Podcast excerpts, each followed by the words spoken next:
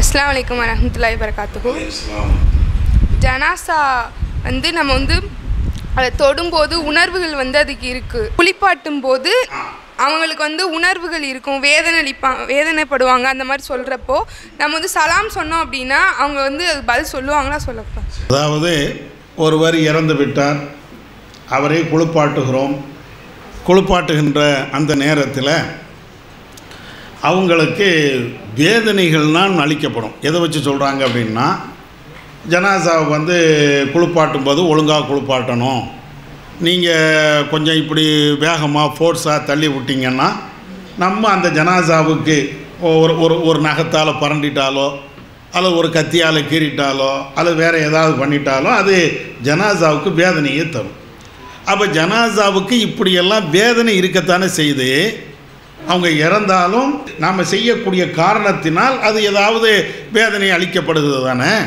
அப்போ இப்படி வேதனை அளிக்கப்படுகிறது என்றால் வேதனையை அவர்கள் உணர்கிறார்கள் என்றால் அவங்க இறந்ததுக்கு பின்னாலேயும் சலாம் சொன்னால் அது அவங்களுக்கு கேட்குமா கேட்காதா?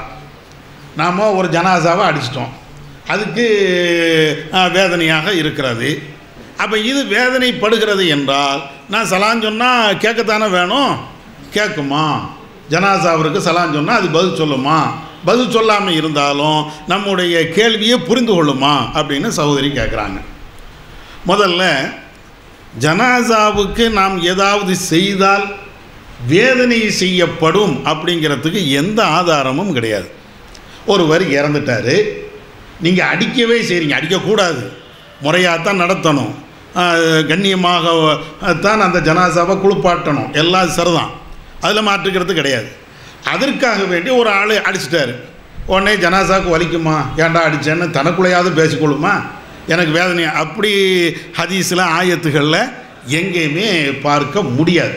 அதாவது நாம் கொடுக்கக்கூடிய தொந்தரவினால். தொந்தரவு கொடுக்கக்கூடாது. ஆனால் நாம் கொடுக்கக்கூடிய தொந்தரவின் காரணத்தினால ஒரு ஜனாசாவிற்கு வேதனைகள் உணர்வாங்க அப்படிங்கிறதுக்கு எந்த ஆதாரமும் குரான்லையும் ஹதீஸ்லையும் இல்லை. ஆனால் சில பேர் சொல்லலாம். என்ன சொல்லலாம்? இப்போ ஒரு ஆள் இறந்துட்டாரு. கபரில் கொண்டு போய் வைக்கிறாங்க. அப்போ முன்கர் நக்கீர் கேள்வி கேட்பாரு. கேட்கக்கூடிய அந்த நேரத்தில் கெட்டவர்களாக இருந்தால் சம்மட்டியால் அடிப்பார். அப்படி அடிக்கக்கூடிய அந்த நேரத்தில் அந்த ஜனாசா ஒரு சத்தம் போடும் அது பூமி முழுவதும் கேட்கும் ரெண்டே ரெண்டு பேர்களை தவிர ரெண்டு இனத்தவை தவிர. என்ன ரெண்டு இனம்? ஒரு இனம் ஜின்னு இன்னொரு இனம் மனுஷன். இந்த மனித ஜின் இனத்தை தவிர பாக்கி உள்ள அத்தனை பேரும் அந்த ஜனாசாவிற்கு கபரில் உள்ளவருக்கு வழங்கப்படுகின்ற அந்த வேதனையின் மூலமாக அவன் போடுகின்ற சத்தத்தை எல்லாரும் கேட்பாங்க. அப்போ வலிக்குதுல்ல? ஜனாசா இறந்ததுக்கு பின்னால் கபூரில் கொண்டு போய் அடக்குறோம். வானவர்கள் விசாரிக்கிறாங்க அடியை கொடுக்குறாங்க. அடியை கொடுத்தால் வேதனை நடக்கிறது. வலி பொறுக்க முடியாமல் தானே சத்தம் போடுறாங்க. அப்போ ஒரு ஜனாசாவுக்கு வேதனை இருக்குது. ஏதாவது நோய்வினைப்படுத்தினால் வேதனை இருக்கத்தானே செய்யுது. அப்படிங்கிற மாதிரி சில பேர் ஜனாசாவுக்கு நம்ம ஏதாவது தொந்தரவு கொடுத்தால் வேதனை அவங்களுக்கு உணர்வாங்க அப்படிங்கிறதுக்கு இது ஆதாரமாக காட்டலாம். ஆனால் இது அதுக்குண்டான ஆதாரம் இல்லை. ஏனென்றால் முதல்ல ஒருவர் இறந்து விட்டார்னு வைங்களேன் அவருக்கும் இந்த உலகத்திற்கும் சம்மந்தம் இல்லை ஒன்று ரெண்டாவது இந்த கபூர் வாழ்க்கை என்றாலேயே நம்ம என்னமோ ஒரு குழிக்குள்ளே கொண்டு போய் வச்சுட்டோம். அதுதான் கபூர் வாழ்க்கைன்னு நினைக்காதீங்க. இப்போ ஒரு ஆள் இறந்துட்டார். இறந்ததுக்கு பின்னாடி கபூரில் கொண்டு போய் அடக்கிட்டோம். அப்படி அடக்கிட்டாச்சுன்னா கியாமத்து நாள் வரையும் அங்கே தான் இருப்பார். நம்ம இப்போ தோண்டி பார்த்தாலும் அங்கே தான் இருப்பார். அப்படிங்கிறது இல்லை. தோண்டி பார்த்தாலும் என்ன இருக்கும்? ஒரு ரெண்டு மாதம் மூணு மாதத்துக்கு அந்த பாடியுடைய அந்த நிலை கொஞ்சம் அழுவி போய் அப்படி இருக்கலாம். கொஞ்ச நாள் கழிஞ்சிருச்சுன்னா எலும்பு கூடு இருக்கும். அதையும் தாண்டி பல வருடங்கள் கழிஞ்சிருச்சுன்னா அந்த எலும்பு கூடு கூட இருக்காது. அதாவது நாம் அடக்குன அந்த ஜனாசா அந்த பாடியினுடைய ஒரு பிட்டு கூட இருக்காது பல வருஷம் கழிச்சா அப்படி இருக்கும்போது ஒருவர் வந்து இந்த நம்ம எங்கே அடக்கிறோமோ அங்கே தான் இருப்பார் அப்படிங்கிறது இல்லை. அப்போ கபர் வாழ்க்கைனா என்ன? கபர் வாழ்க்கை என்றால் ஒருவர் மரணித்ததற்கு பின்னால் மீண்டும் எழுப்பப்படுகின்ற வரையிலே உள்ள ஒரு நம்முடைய அறிவால் சிந்திக்க முடியாத ஒரு வாழ்க்கை அது. அதுதான் கபர் வாழ்க்கைங்கிறது. நம்ம எங்கே கொண்டு போய் அடக்கிறோமோ அடக்கக்கூடிய அந்த இடம்தான் கபர் வாழ்க்கைங்கிற கிடையாது. இப்போ என்னையோ உங்களையோ யாருனாலும் இறந்தால் ஒரு இடத்துல கொண்டு அடக்கிறோமே. அங்கே தான் அவங்க வாழ்வாங்க. அங்கே தான் வேதனை செய்யப்படுவாங்க. அங்கே தான் எல்லாமே நடக்கும். கேமத்து நாள் வரையும் அங்கே தான் இரு அப்படிலாம் ஒன்றும் கிடையாது. கபர் வாழ்க்கைங்கிறது வந்து நாம் இறந்ததற்கு பின்னால் மறுமையில் எழுப்பப்படுகின்ற வரையிலே உள்ள ஒரு வாழ்க்கை. இதை முதல்ல விளங்கிடுங்க இல்லைன்னா என்ன ஆகும் தெரியுமா? இப்போ முஸ்லீம்களை இறந்தாச்சுன்னா கொண்டு போய் க குழியில் வைக்கிறோம். பிற மதத்தவர்கள் என்ன செய்கிறாங்க அவங்கள கொண்டு போய் எரிச்சிடுறாங்க. எரிக்கிறாங்கல்ல? பாடியை கொண்டு போய் எரிச்சிடுறாங்க. அப்போ எரிச்சாச்சுன்னா அந்த பாடி சாம்பல் ஆகிடுச்சு அதை கொண்டு போய் ஆற்றுலையோ அல்லது கடல்லையோ கொண்டு போய் கரைச்சிருவாங்க. அப்போ இவங்களுக்கு கபர் வேதனை இல்லையா? அவங்களுக்கு அவங்களுடைய பாடி இங்கே நம்ம கபரில் கொண்டு போய் அடக்கலையே. அவங்கள கபரில் கொண்டு போய் வைக்கலையே. அவங்கள கொண்டு போய் எரித்து சாம்பலை எடுத்து எங்கேயாவது கொண்டு போய் இன்னும் இன்னும் சொல்ல போனால் சில பேர் காற்றுலையே தூக்கிட்டு போயிடுவாங்க ஃப்ளைட்டில் கொண்டு போய் அந்த சம்பவம் நடக்குது. மேலே எங்கேயாவது கொண்டு போய் அப்படி தூக்கிட்டு போயிடுறாங்க இப்படி தான் நடக்குது. அப்போ இவங்களுக்கு கபர் வாழ்க்கைங்கிறது என்ன? முஸ்லீம்களை கொண்டு போய் கபரில் கொண்டு போய் வைக்கிறாங்க. அதனால் இதுதான் கபரு இதுதான் வாழ்க்கை அப்படின்னு சொன்னீங்கன்னா முஸ்லீம் அல்லாதவர்கள் எரித்து சாம்பலாக்கிட்டாங்க. கடலில் நிறைய பேர் போவாங்க. அப்படி போகின்ற முஸ்லீமாக இருந்தாலும் யாராக இருந்தாலும் சரி கடலில் போகின்ற பொழுது விபத்து ஏற்பட்டு அவங்க கடல்லே இறந்துட்டாங்க. ஏதோ ஒரு மீன் வயிற்றுக்குள்ளே போயிட்டாங்கன்னா ஒன்றுமே இல்லாமல் போயிருமே. அப்போ அவங்களுடைய வாழ்க்கை என்ன? அப்போ அவங்களுக்கு கபர் வாழ்க்கையெல்லாம் கிடையாதா? எல்லாத்துக்கும் உண்டு. மனுஷனாக பிறந்த அத்தனை பேருக்கும் கபர் வாழ்க்கை உண்டு. அவன் கபர் வாழ்க்கைங்கிறது நாம் நினைக்கிற மாதிரி இந்த குழியல்ல கபர் வாழ்க்கை. கபர் வாழ்க்கை அப்படின்னு சொன்னாச்சுன்னா நாம் இறந்ததற்கு பின்னால் மீண்டும் எழுப்பப்படுவதற்கு முன்னால் உள்ள ஒரு வாழ்க்கைக்குத்தான் அல்லாஹ் கபர் வாழ்க்கைங்கிறான். இஸ்லாமும் அதுதான் கபர் வாழ்க்கை என்று சொல்கிறது.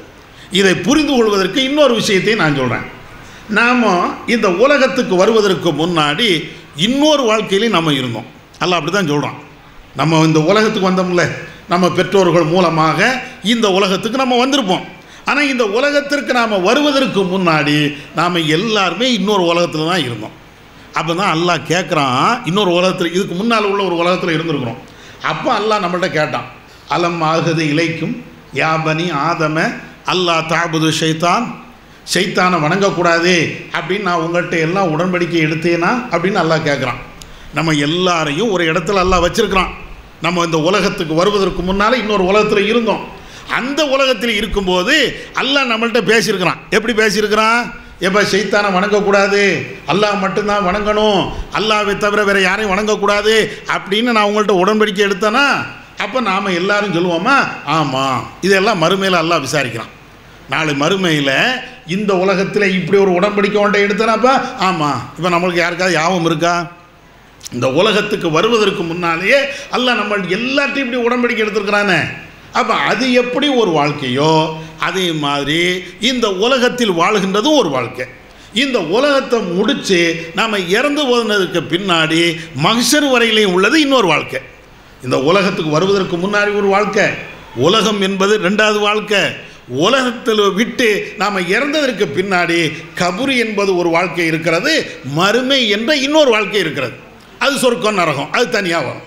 இப்படி நாலு வாழ்க்கை. மனுஷனை வந்து நாலு வாழ்க்கை வாழ்க்கை வாழக்கூடிய விதமாகத்தான் அல்லாஹ் உருவாக்கியிருக்கிறான்.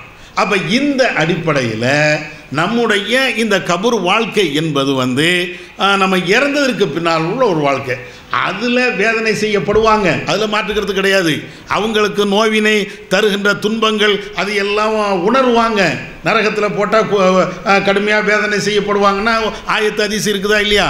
அதை வைத்துக்கொண்டு இப்போ ஜனாசாவுக்கு வேதனை நடக்குது. நம்ம ஏதாவது கிள்ளி விட்டுட்டா அல்லது அடிச்சிட்டா நம்ம ஏதாவது தொந்தரவு பண்ணிட்டா அவங்களுக்கு வே அப்படின்னு நம்ம விளங்க முடியாது. அப்படி விளங்குவதாக இருந்தால் அல்லாஹோ ரசூலை நேரடியாக சொல்லணும். கபர் வாழ்க்கையில் மறுமை வாழ்க்கையில் சொர்க்கத்தில் அல்லது நரகத்தில் அவங்க ஏதாவது வேதனை அனு அந்த ஆதாரத்தை காட்டக்கூடாது. ஆதாரம் எப்படி இருக்கணும்? இப்போ ஒரு ஆள் இறந்துட்டாரு. இறந்தாச்சுன்னா அவரை நான் அடித்தாலோ குத்தினாலோ வெட்டினாலோ ஏதாவது தொந்தரவு பண்ணினாலோ அது அவருக்கு நோவினை தரும். அவருக்கு சிரமத்தை தரும். அவருக்கு அது வந்து பயங்கரமான கஷ்டம் இப்படின்னு ஏதாவது ஒன்று இருக்கணும். இன்னும் சொல்ல போனால் நீங்கள் சொன்ன மாதிரி வேதனைகளை உணர்வார்கள் அப்படின்னு இருக்கணும். நாம் பார்த்த வரையிலையும் அதை மாதிரி எந்த ஹதீஸும் இல்லை எந்த ஆயத்தும் இல்லை. அதனால் அவங்க இறந்தவங்க இறந்தவங்க தான். அதுக்காக வேண்டி அவங்கள அடிக்கலாம் அப்படின்னு தப்பாகவும் எதிர்மறையாக விளையிடக்கூடாது ஏன்னா ஜனாசாவிற்கு என்ன கண்ணியமோ அந்த கண்ணியத்தை தான் கொடுக்கணும். ஏன்னா ரசூல்லா இறந்தாச்சுன்னா உடனே முகத்தை மூடுன்னாங்க முறையாக கஃன் பொதியணுன்னாங்க முறையாக அவங்கள குளிப்பாட்டணுன்னாங்க கண்ணியமான முறையில் கொண்டு போய் அடக்கணுன்னாங்க இது மாதிரி ஏராளமான ஹதீஸ் இருக்குது. அதனால் ஒருவர் இறந்து விட்டார் என்றால் அவருக்கு செய்ய வேண்டிய அனைத்து கடமைகளும் மனிதாபிமான முறையில் அனைத்தையும் நாம் செய்யணுங்கிறது தனி விஷயம். அதே நேரத்தில் நமக்கு வேதனை செய்யப்படுங்கிறது தனி விஷயம். இந்த மேட்ரு அதாவது ஜனாசாவாக இருக்கும்போது நாம் ஏதாவது தொந்தரவு கொடுத்தால் அதை அவர்கள் உணர்வார்கள் அப்படிங்கிறதுக்கு எந்த ஆதாரமும் இல்லை. இதுவே இல்லைன்னா நாம் சலான் சொன்னால் எப்படி கேட்கும்? கேட்காதுன்னு அல்லா சொல்கிறான் நீங்கள் இறந்து விட்டால் அவங்களை உங்களால் கேட்க செய்ய முடியாதுங்கிறான் திருமறை குரான்ல நபி அவர்களுக்கு கட்டளை எடுகிறான் மா அந்த முஸ்மையின் மன்ஃபில் குபூர். நபியே கபூரில் இருக்கக்கூடியவர்களை உங்களால் செவியேற்க செய்ய முடியாது அப்படிங்கிறான். இன்னொரு இடத்துல இறந்தவர்களை உங்களால் செவியேற்க செய்ய முடியாது இப்படின்னு ரசூலாவுக்கே சொல்கிறான் ரசூல்லாவுக்கு ஒரு சஹாபி இறந்துட்டாருன்னு வைங்களேன். யாராவது ஒரு ஆள் ரசூல்லாவுடைய காலத்தில் ரசூல்லா உயிரோடு இருக்கும்போது ஒரு சஹாபி இறந்துட்டாருன்னா அந்த சஹாபியை உங்களால் கேட்க செய்ய முடியாது அப்படிங்கிறான். அப்படின்னா என்ன அர்த்தம்? நபியை நீங்கள் அந்த சஹாபிக்கு சலான் சொன்னாலும் அவருக்கு விளங்காது புரியாது கேட்க முடியாது. இவ்வளவு தெளிவாக குரானில் அல்லாஹ் சொல்லி காட்டுறதுனால நபி அவர்களுக்கே ஒரு ஆளை கேட்க செய்ய முடியாது என்பது குரானுடைய சட்டமாக இருப்பதனால நாம் மட்டும் இல்லை யார் ஜனாசாவிடத்தில் பேசினாலும் இறந்தவர்கள்ட்ட பேசினாலும் அவங்கள வந்து கேட்க செய்ய முடியாது. இன்னும் சொல்லப்போனால் இந்த நல் உபதேசம் யாருக்கு பயனளிக்கும் அப்படிங்கக்கூடிய ஒரு டாப்பிக்கை எல்லாம் பேசுவான். அப்படி பேசும்போது கூட எல்லாம் என்ன சொல்லுவான் தெரியுமா? இறந்தவர்களும் உயிர் உள்ளவர்களும் சமமா அப்படின்னு கேட்பான். இறந்தவர்களும் உயிர் உள்ளவரும் சமமா? நம்ம என்ன சொல்லுவோம்? சமம் இல்லை. ஏன் சமம் இல்லைங்கிறோம்? அல்லாவே அதை கேட்குறான். ஆனால் நம்மளும் என்ன செய்வோம்? ஏ செத்தவன் உயிரோடு இருக்கிறவன். ரெண்டு பேரும் சமமா? இல்லை. ஏன் சமம் இல்லை? அவன் உயிரோடு இருக்கிறவன் என்ன சொன்னாலும் கேட்கும். அடித்தா அவன் உணருவான். அல்லது நம்ம திட்டினால் அவன் காதில் விழும். அவன் கோவப்படுவான். சாப்பிடுவான் தூங்குவான். இது உயிரோடு இருக்கக்கூடிய ஆள். இறந்த ஆளுக்கு சாப்பிடுவாரா? வேணா சாப்பாடு கொடுத்து பார்ப்போமே. உணர்வார் அப்படின்னு சொன்னால் அடித்தா அவருக்கு வலிக்கும் அப்படின்னா வேணால் ஒரு டீயை கொடுத்துட்டு பார்ப்போம். வாய்க்குள்ளே போகுமா? ஒரு பிஸ்கட்டை கொடுத்து பார்ப்போம். ஒரு சாக்லேட் ஒரு ரெண்டு சீனியை கொடுத்து பார்ப்போமே. திருப்புண்ணே எந்திரிச்சு ஏன்டா என் வாயில் சீனி இருந்தாருன்னு கேட்கட்டுமே? அப்போ எதுவுமே அவர் ஏன் அதை சொல்கிறோம் கேட்க முடியாது. கேட்க முடியாதுங்கிறதுனால தான் நம்மளே புரிஞ்சு வச்சுருக்குறோம். எப்போ ஏன்ப்பா உயிரோடு இருக்கிற ஆளும் செத்தாலும் ஒன்று ஒன்று எப்படி சொல்ல முடியும்? ஏன்னா உயிரோடு இருக்கிற ஆளு இந்த தன்மையெல்லாம் இருப்பாங்க. இறந்தவர்களுக்கு இதை மாதிரி எந்த தன்மையும் இருக்காது. அவ்வளோதான் இறந்தாலும் இறந்தாச்சு. அவ்வளோதான் முடிஞ்சு வச்சு உலகத்துக்கும் அவங்களுக்கும் சம்மந்தம் என்ன? அதனால் நம்ம சலான்னு சொன்னாலும் அவங்களால அஹ், செவியேற்க முடியாது.